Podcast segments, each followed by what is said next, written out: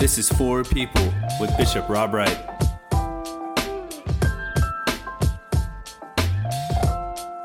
Welcome to For People with Bishop Rob Wright. I'm your host, Melissa Rao, and this podcast is a conversation on the For Faith weekly devotional sent out every Friday. You can find a link in this week's For Faith and a link to subscribe to For Faith in the episode description. Bishop, in this week's devotion, you highlight John the Baptist's story and talk about clarity.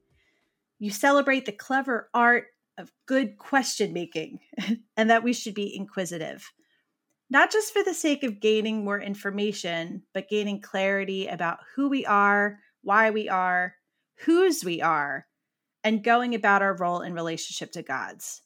And you talk about the clarity of testimony. So, my first question for you is What's your story? How did you get clear on your life's mission and how it relates to God's mission? Wow. Okay. well, you know, my my my testimony, if you really put it in those terms, which makes some Episcopalians queasy, but but but how I am where I am right now uh, is because I was lost. I was lost. I, I had uh, I had achieved academic uh, success. I had been around, literally been around the world two times in service to our country. Wore the uniform, very proud of that. Had distinguished myself in flight school and dive school and all kinds of other things, and still at the same time, I was lost. Um, uh, and and you know, to spare you the sort of whole long sad story, thank God that when I got to you know a, a, a pretty extravagant uh, sense of being lost, a friend invited me to church. I mean, my, my story is not so so extraordinary. And and and in this little Episcopal church in Washington D.C., you know, I met a man who, who happened to be a priest, and he was not so holy that he was going to fly away. He was a normal person uh, who loved God and uh, who had had his own struggles with being lost and and and uh, he invited me back. And i kept coming back. And i i felt less loss over a couple of years. And and and and over those couple of years i took up a real relationship with scripture. And took up a real relationship with service to neighbor. And i kept feeling found. And and less burdened by you know who am i and what am i and who gives a damn. And so my testimony really is that god has made all the difference in the person of jesus christ to me in my life. Uh, that's not as an ordained person that's not as a bishop that's not as any professional religious person. That is rob the, the person who sort of wakes up puts his feet on the side uh, puts his feet on the floor and sitting on the side of the bed and says thank you god. That, that's it without uh, my uh, meeting Christ Jesus, I would say, uh, in new and profound ways in that little parish in Washington D.C. I don't know where I'd be.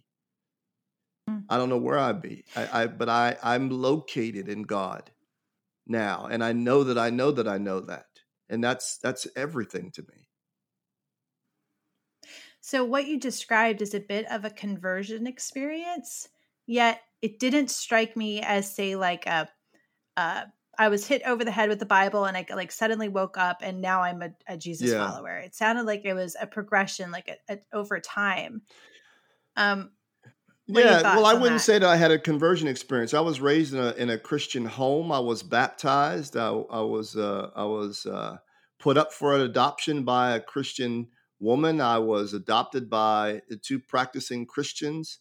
Uh, we went to church. My mother was a church organist. I would say what I had uh, over time was a confirmation experience. And, mm. and the confirmation is, is that, that those words do have power. Jesus is Lord. God is trustworthy. Uh, it does make sense to serve neighbor. Uh, you ought to be generous. You ought to forgive. You ought to be kind. You ought to take care of people who are vulnerable and defenseless.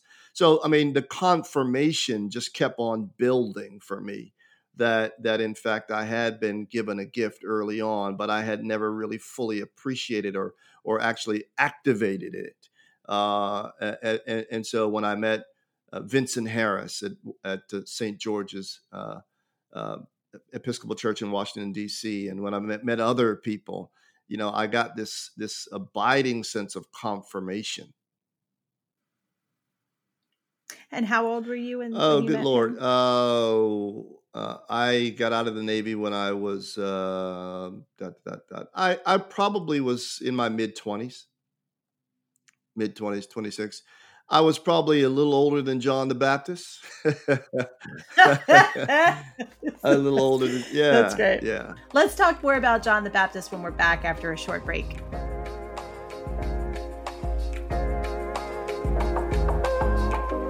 If you're enjoying For People with Bishop Rob Wright, we encourage you to subscribe. You can follow us on Instagram and Facebook at Bishop Rob Wright.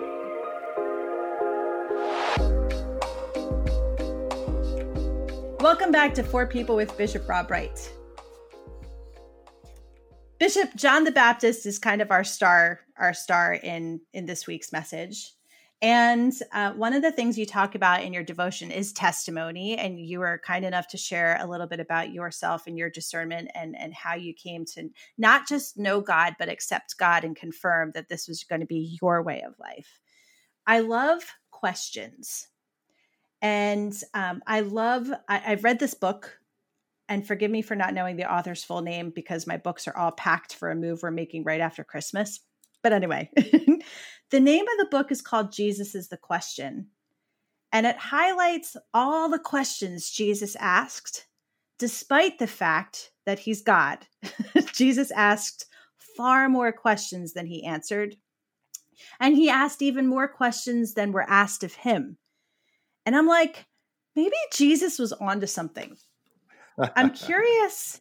I'm I'm curious why it's so hard for us to be questioners than it is to be answer givers. Yeah, well, I mean, you know, think about our formation, all of our formation by and large. I mean, we were taught in a very early age that you get the gold star for having the right answer, right? Nobody got the gold star for having the right question right? So we've been socialized and and and formed to be sort of answer heavy.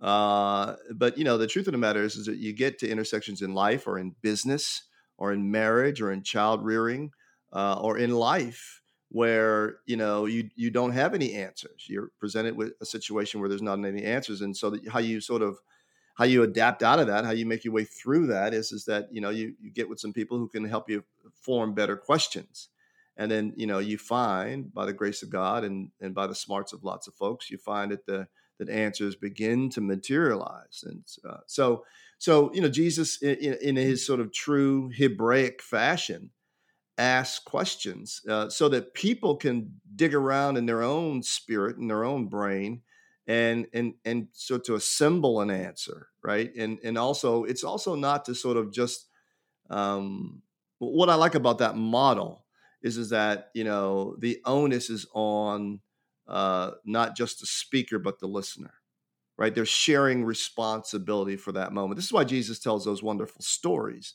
The stories are about the questions that they prompt about how we proceed day to day. How do we do money? How do we do time? How do we do neighbor? How do we do family? What is love? What is forgiveness? So yeah it's it's a it's a it's a particular genius. And you know you know, you you read the Bible through that lens, and you realize Jesus is uh, for someone who is Lord of Lord and King of Kings. He asked a lot of questions, and uh, you know, I don't think Jesus didn't have the answers. I think that Jesus thought that it was important that you and I struggled to find the answers that we could lay claim to as our truth. And John the Baptist, he, he does that, right? He, John the Baptist asks questions, you know, a prickly questions, straight, you know, forthright questions. Would you be baptized? Uh, do you repent? Uh, these sorts of things. And these are questions like the marriage vows that we've taken, some of us. The, these are questions that can be answered in a moment, but really the answer is really how we live the next several decades. Right. And so they are these epicenter uh, questions that we keep coming back to again and again and again in small and large ways. And so Jesus is a genius. And uh, He's just a genius. Jesus is just a genius, man. I mean, you know, if you can't appreciate Jesus for any other reason, just appreciate the fact that he's a genius. You know, he, he's a, he's a genius because he's not manipulated by anybody else. What he does, he does with his eyes wide open. And what he does is, is that he asks questions so that you and I would grow up and and and be the thing we say we really are. So, you know, Jesus's questions are about you and I sort of moving more fully into our integrity. And that's what questions do. Well, and that's why I, I feel like there's an invitation in Oh, that for us, right? Like our job too is not just to continue on our own journey, but to also help the people with whom we're in community. Well, think of yeah. So how? Yeah. Well, I was going to say, think about it. In the church, what do we do? It's not the baptismal uh, statement covenant. It's the ba- it's the baptismal covenant, right? Which is which is all about questions. Will you? Will you seek and serve? Uh, will you respect the dignity? Well, uh, w- when you fall into sin, will you repent and return to the Lord? Will you? Will you? Will you? These are questions that we said we answer in the moment and we answer in community. But we, when we walk away from there and we go to the office the next day or we're on a Zoom the next day, you know, you know those those questions hover. And every day we get a chance to say, I, I will with God's help, and I will leverage that right now. I'll be that right now, uh, or not. Um, and if we fall, we fall. And we, you know, the good news is that we, there's always tomorrow with God. So yeah, the questions are crucial. And uh, you know, the truth of the matter is, is that a lot of us have plateaued in our career, in our marriage, in our own life with God because we run out of questions. And so maybe what is required for us is to become better question askers. There's a class right now at MIT uh, called Leadership Through Inquiry.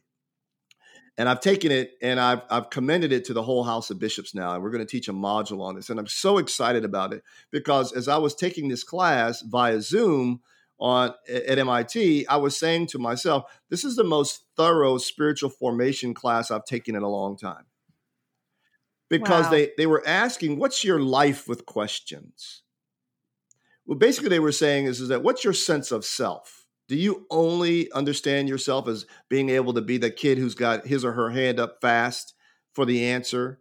You know and then they went on to say you know one of the worst things you can do is give the right answer to the wrong question right? So so how how we increase capacity in our own spirit in our corporation in our marriage in our in our sort of child rearing is we ask non-aggressive questions. We ask questions that are open-ended that engage the imagination right we ask questions. And so what would it be like if you and i both increased our competency to ask better questions? Uh, the class the point of the class was is that that you would find new square footage in your organization amongst your team et cetera. It was really a sort of a wonderful class and i, I couldn't commend it you know sort of more. But then I, I take a class like that then i go back to the bible and i find out that john and jesus you know before mit they were geniuses Mhm. right? This is this is what they did you know and so we don't baptize secular ideas. No we what we realize is that when we take classes like that we realize that you know there again uh, is exhibit a uh, god is a genius. And if you and i uh, pay attention to beautiful questions like who are you? And how do you know? And how do you know god loves you and what's that testimony? Um, and uh, and uh, how do you actually spend your time? Uh, do you spend it on other? Um, and do you really care for neighbor?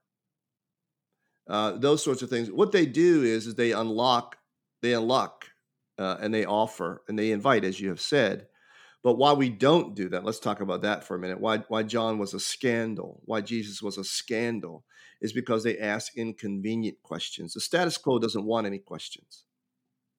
None at all. The status quo wants you to feed the hungry but never asks why the inequity in the system so that they are hungry. So so the reason why we kill question askers is because those questions are inconvenient right? And and so that's what we have learned. We have been socialized you know the kid in the class who asks all the questions is an annoyance to us right? And so we don't like that kid right? Because that, that kid, is slow, kid is slowing up the flow here right? So john the baptist is that kid right? John the baptist is the kid who was raised in church whose mommy and daddy were sort of dyed in the wool episcopalians if you will. And and john ends up in a muddy stream asking questions about people's real life Will you live now? Will you stop lying? Will you put it all behind you? Will you live for God? You know, and and and who is pissed off at John? The religious authorities. Mm-hmm. That's right. I, you know, I, I'm. It struck me as you were talking. Uh, questions are birthed from dissatisfaction. Yeah, something's not working. You know? And should we, as Christian people, be satisfied? That's a question. What a great question. well, okay, well, but, but I mean, satisfy. So that even that's a nice idea. So let's think about that for a minute. What is the definition of satisfy? Well, if, if we are Christian people who are formed by our holy book, the Bible, and how Jesus walked and talked it, satisfy would have to mean equity and justice. And so it, it can't be our definition of satisfaction because that there, there's too much in that that can go wrong. Right? Because what we end up doing, most of us, is taking care of kin and tribe and clique rather than the whole family. Right? The whole, the whole family. family. Yep. We take we take care of party, we take care of, you know, you know the deal, right? Uh, I was on a board once uh, where we had uh, we had a, a, particular scholarship offering that was written in many many decades ago, and it was only for for people who had blonde hair. That was the scholarship, right? You had to be blonde hair to get the scholarship, right? So so our predisposition is to take care of only some part of the family. So if we're talking about um, satisfaction, the, the, the question is is that whose satisfaction?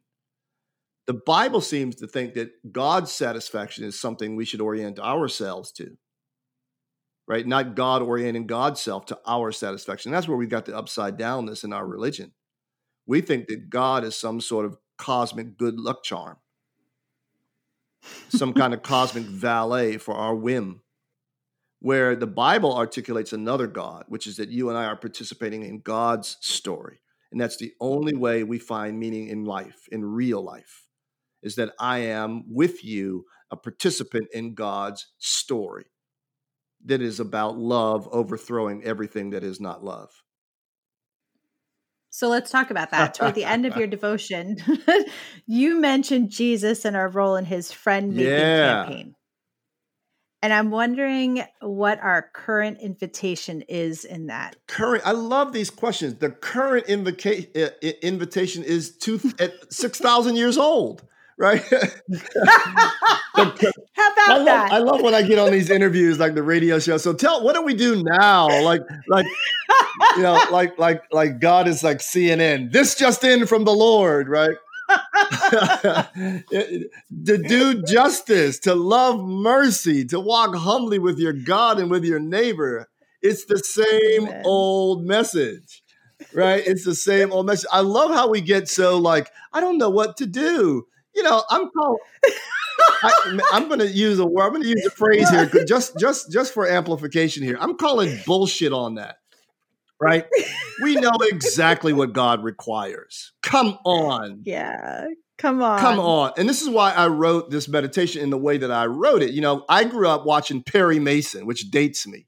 And Perry Mason would artfully, through questions, you know, sort of weave his way around all these sort of half truths, partial truths, obfuscations, you know, oblique answers until at the end of the show, and it was always just, you know, just like with one minute left, you know, Perry breaks the witness, and the witness just is, is ends up in a clump, you know, on the stand saying, Yes, yes, you know, finally the truth, right? And so, and this is what I like about John the Baptist. We don't know what happened backstage for John the Baptist. We don't know how God's questions pierced his life and and and how they you know sort of uh, ejected him out into a muddy stream to be a truth teller. But but we know that, that that's how god works and we know that you know questions are not just about information for us who follow jesus they're about clarity. And so so at the very least uh, how, how is it that we sit in church for decades and, and still act like we don't know what god requires I don't know. I don't. That's not a very flattering statement about a church and our teaching, is it? About what has happened in our pews and from our altars. No, the message is not a new message. It's an old message, which is love mercy, do justice, right? Take up the work. Not everybody has to do everything, but everybody should be doing something, not because of obligation or shame or guilt, but because we are flattered to be in partnership with God who's about life and liberation. Flattered. Who the hell am I that God would include me in God's direction? I'm nothing. I mean, I don't have bad self worth here. I'm not saying that, but who am I? I think sometimes we think too highly of ourselves. Like God, God, God should be, you know, sort of sitting in my waiting room waiting until I deign to condescend to respond. No. The, the maker of everything, all the worlds, as the Muslims say, has decided, not by accident or necessity, to include me, invite me in his, her friend making campaign with the world to reconcile people to God, to neighbor, to ourselves. My goodness, it's always the same. It's never been different. It's never been different. I'm gonna I'm gonna make an invitation right now to our listeners. Go make a friend for Jesus today. I mean, you know, and you look, and here's the beauty of Jesus. Jesus never sort of walked around and said, Hey, I'd like to make a friend with you in the name of God. I mean, just read the book, man. The guy was like, Hey, how about some dinner? Hey, how about a story? How, how, about a how about a campfire? You know, how about some wine? Let me, let, me, let, let me tell you about my mama. Let me tell you about how I've seen angels ascending and descending. You know, I mean, I, I, we overcomplicate this thing, and one one wonders if this overcomplication, unnecessary uh, overcomplication, is about our work avoidance. Hmm. Look, John is beautiful. You know, even you know, remember we we forget that John the Baptist was was uh, Jesus's preacher. Mm-hmm. We forget that. And so John, mm-hmm. Jesus, ta- uh, upon John's beheading, Jesus takes up John the Baptist's ministry. We forget that. G- Jesus is the younger cousin, right? John is the older cousin.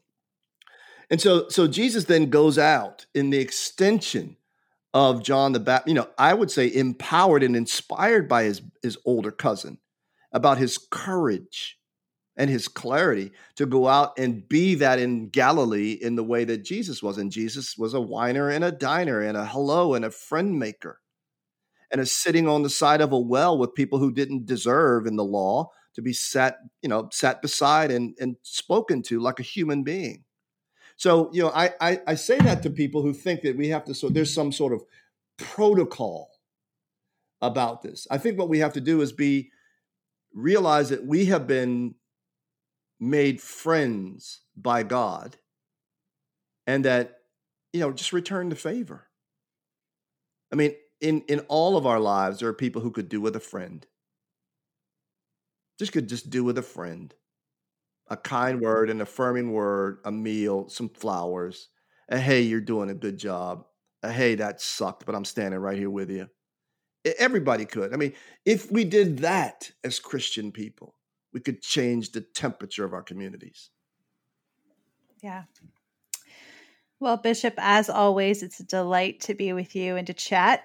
Thank you for listening to For People with Bishop Rob Wright.